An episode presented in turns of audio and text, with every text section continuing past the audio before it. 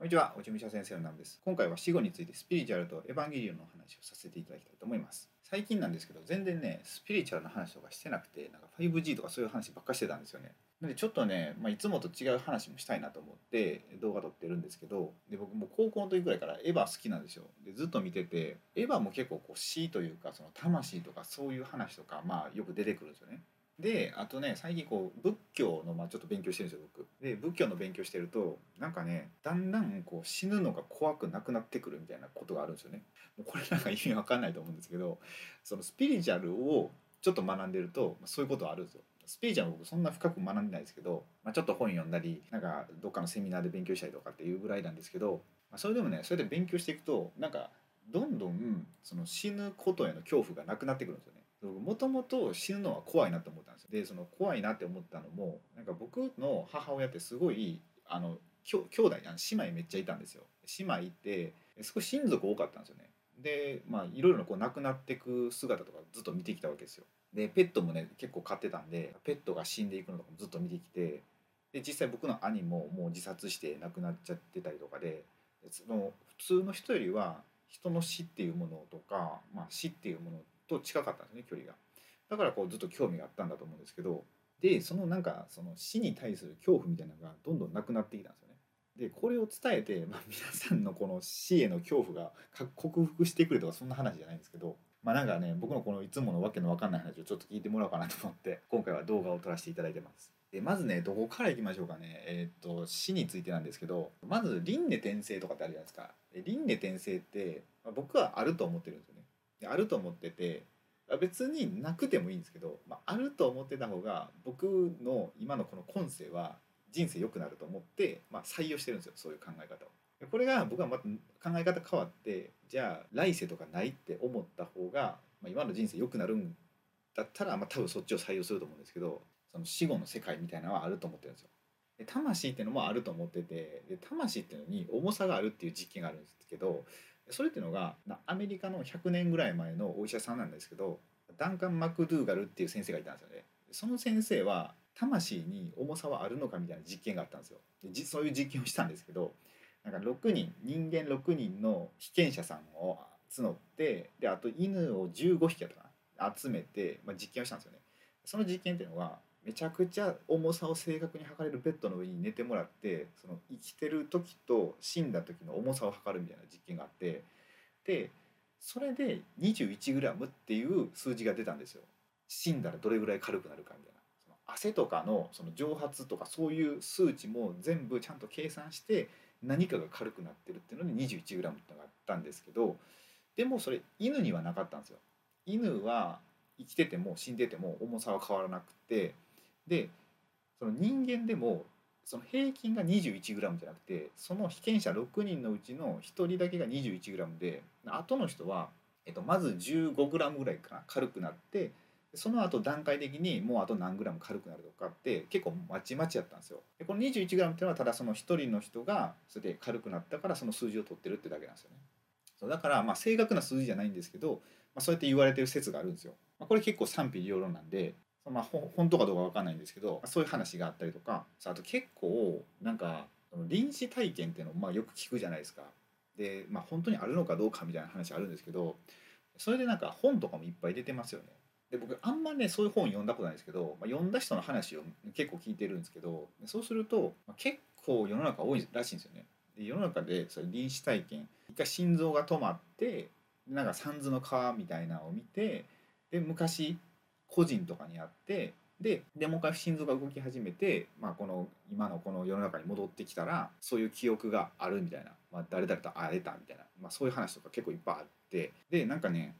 もともとこれアメリカやったかな、まあ、どこかの、まあ、脳の脳機能とかの先生がいたんですよ。その先生ってずっとそういう、まあ、臨死体験とかそういう魂とか全然信じてなかったんですけどでも本当にその先生が心臓が止まったんですよね。えっとまあ、何分間か多分止まったんですよ。でその間にいろんな臨死体験をしたんですよね。で復活して蘇生してそこから一気に今まではめっちゃ否定的だったのにめっちゃ肯定派に変わったっていう先生もいるんですよね。まあ、それぐらいなんかねまあなんやなんやかんやもうあるないとかいろんな話あるんですけど、まあ、これは答えがないんで、まあ、何とも言えないんですけどまあ、そういうあの世この世みたいな話ですよ。でなんかまああの世この世なんですけどこうスピリチュアルの世界ではもともと僕たちはまあ生まれてくる前とかって一つの世界一つの意識だったっていう話があるんですよね。そのワンネスっていうんですけど一つの宇宙意識みたいなのがあるんですよ。でその意識の中でなんかこう分かれててその一つの分け見たまみたいなそういうのが僕たちを作ってるみたいなもともとは一つだったけどこうみんなそそこからこう分かれて現代こう現世に生まれてきてるみたいな感じなんですだからねなんか言われてるのがこう2歳とか3歳まではそことやっぱちょっとつながってるんですよね。だからなんか2歳3歳で喋れる子とかだったらその前世の記憶とか持ってる子とかいるんですよ。もう前世の記憶も持ってる子もいるし結構こうお母さんのお腹にいた時の記憶とか持ってる子とかいるじゃないですか。でそういう子とかいるんですよね。でこうどんどんこう大人になるにつれてそこの宇宙意識と、まあ、離れていくわけですよ大人になるにつれて。自我が芽生えていくと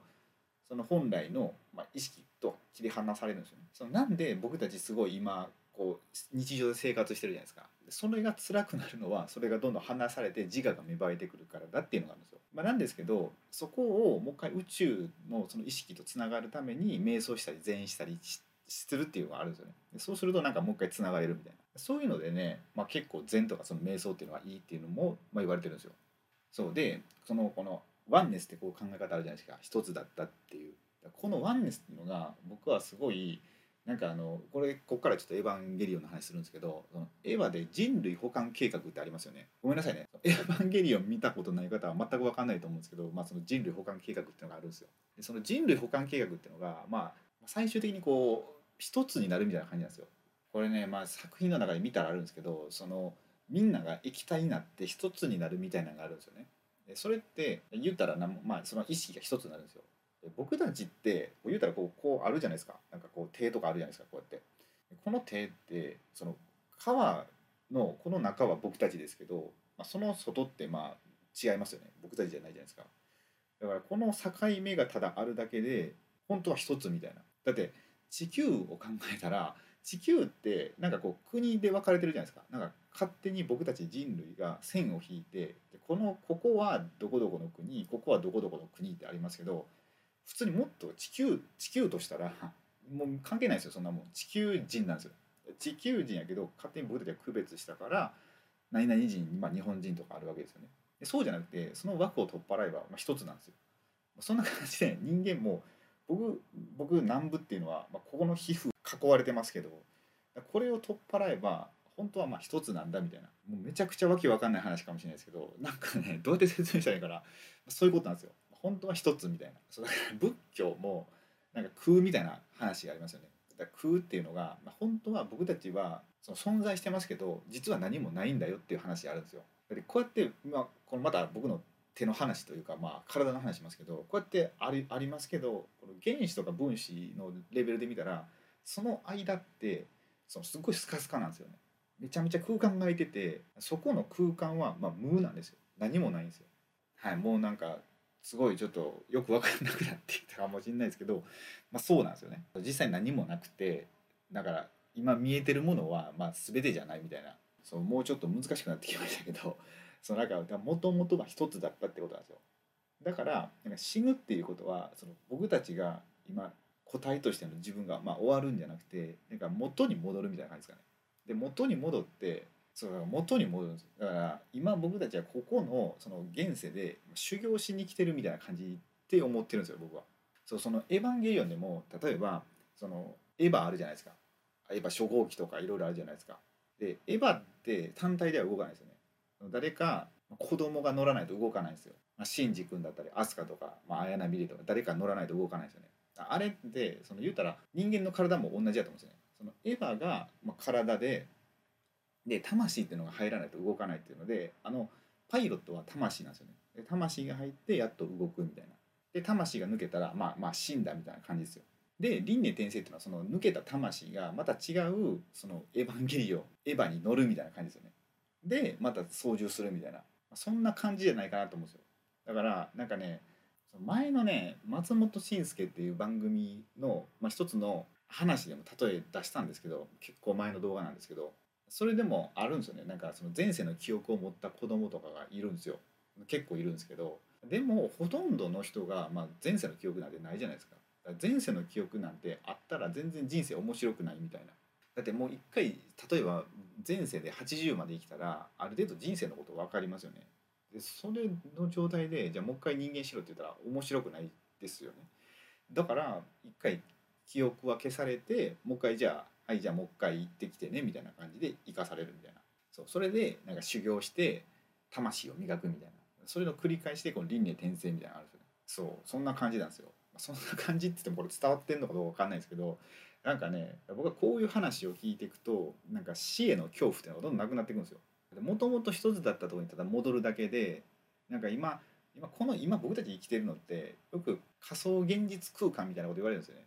うん、だからだからそうやってすごいなんかね俯瞰して物事を見るようになっていくとなんかどんどんねその苦しみから解放されていくみたいななんかその仏教でいうその悟りを開いていくみたいななんかそんな感じですごい生きやすくなるんですよね。うんまあまあ、でもまあいろんな苦しみありますけどね僕もこう今まで結構こう体を壊したりとか、まあ、体の痛みっていうのですごいまあ苦しんだんですよ。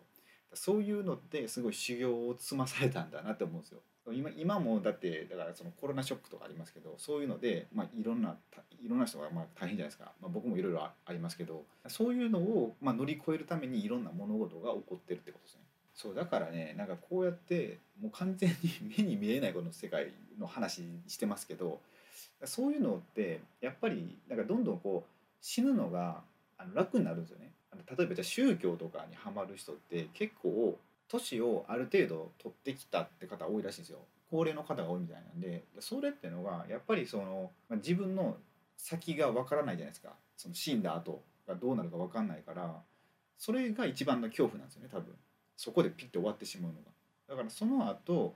どうやったら魂が幸せになるのかっていうそういうことを多分求めてみんなそういうものにはまると思うんですよ。そのずっと、まあ、何十年も全然無神論者やったのにもう何か死が近づくと、まあ、ある程度自分で察知するんですよねなんかもうそろそろかなみたいなのになってくるとそういうのにずいきなりはまりだすって方がすごい多いらしくてだからねこの動画もその若い人とかには全然多分はまらないと思うんですよ。僕も僕もまあもうちょっと40ですけどその僕が今こういうのを好きなのってそのずっと今まで死っていうものとある程度こう向き合ってきてからだったと思うんですよ。うん、だからねそういうの別に死とかあんま考えてないしっていう方には全然多分この響かないこんな動画だと思うんでそうだからね、まあ、この動画そんな視聴回数伸びるんかなと思うんですけど、まあ、ちょっとねそうやってスピリチュアルとかなんか仏教とかそのエヴァンの話とか、まあ、ちょっとしてみたいなと思って今回は撮らせていただきました。まあ、この動画でねそちょっとでもなんかその死への恐怖みたいなのが和らいだらまあいいかなと